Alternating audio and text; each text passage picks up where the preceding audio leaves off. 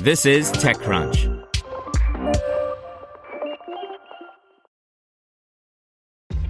This episode is brought to you by ShipStation. You know, some things take a lot of work, like sending little robots to far off distant planets. And just as that's challenging, so too is running a successful e commerce business, especially when there's so much to do. So I want to introduce you all to ShipStation. Now, I love using ShipStation because of its easy to use dashboard, which makes managing orders and printing labels a breeze and super smooth. Oh, and the customer service is just out of this world. It's exactly what you need to help grow your business. Sign up for your free 60-day trial at shipstation.com slash tech news. That's shipstation.com slash tech news. Brought to you by Remarkably Remote, a new daily microcast from the experts at GoToMeeting, all about making work from home work for you. Find Remarkably Remote on smart speakers, subscribe on your favorite podcasting app, or listen at gotomeeting.com slash tips. That's gotomeeting.com slash tips. NextView Ventures is launching a remote accelerator for startups by Natasha Mascarenhas. Over the weekend, Silicon Valley leader Marc Andreessen broke his usual silence and gave some advice to Silicon Valley. It's time to build. The famed investor urged CEOs, entrepreneurs, and investors alike to welcome new companies into their circles. The blog post details high flying pieces of advice that could each land in a unique angle depending on where you sit. But as venture capitalists rush to prove they're open for business, the true test these days is a bit more grounded cut checks and sign term sheets. The words are eerily similar to the thesis of NextView Ventures, a Boston based venture capital firm, and its new remote accelerator program announced today. During this current COVID crisis, we've seen many VCs publicly saying that they're open for business, but we wanted to put our money where our mouth is, according to partner David Beisel. Using money earmarked from its current fund, NextView will invest $200,000 for an 8% stake in fewer than 10 pre seed and seed startups. The program will be fully virtual and is investing in founders that drive change in the quote, everyday lives of everyday people. Rob Go, the co founder of NextView, tweeted about the launch today.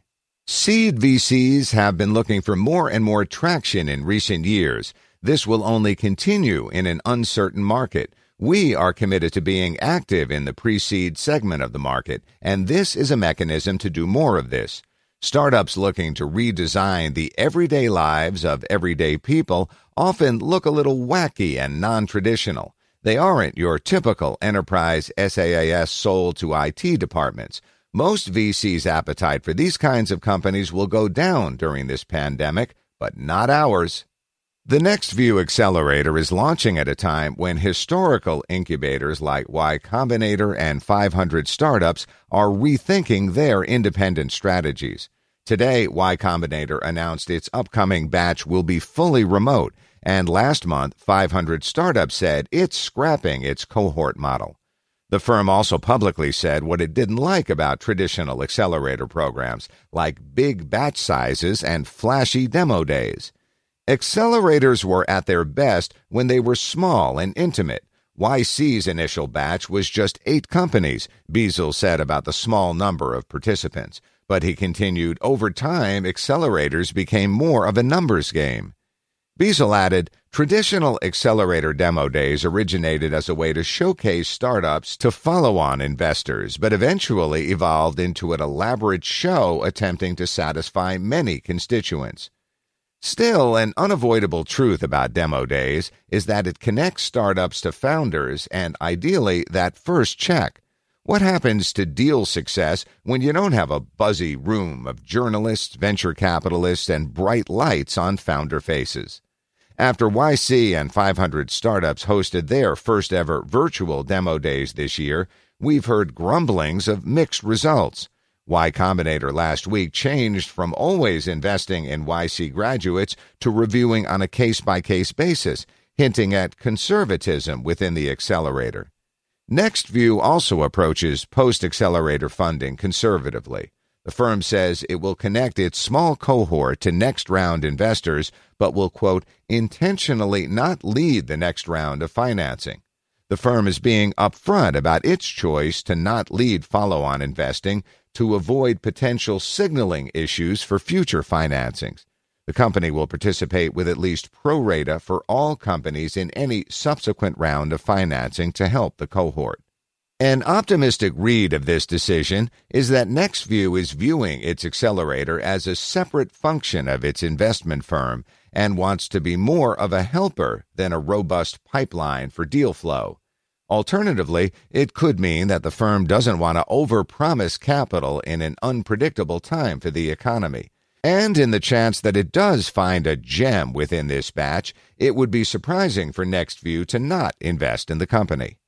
The bottom line is that NextView is launching an accelerator and investing in startups during a time when many are not. So while we'll wait to see how successful the firm is in cultivating young startups with ripe returns, for now it's building. And in today's new normal, building is a welcome sign. Want to learn how you can make smarter decisions with your money? Well, I've got the podcast for you. I'm Sean Pyles, and I host NerdWallet's Smart Money Podcast. Our show features our team of nerds, personal finance experts in credit cards, banking, investing, and more. And they'll help you make the most of your money while cutting through the clutter and misinformation in today's world of personal finance. You'll get clarity on strategies to help you build your wealth, invest wisely, shop for financial products, and plan for major life events. Listen to NerdWallet's Smart Money Podcast wherever you get your podcasts.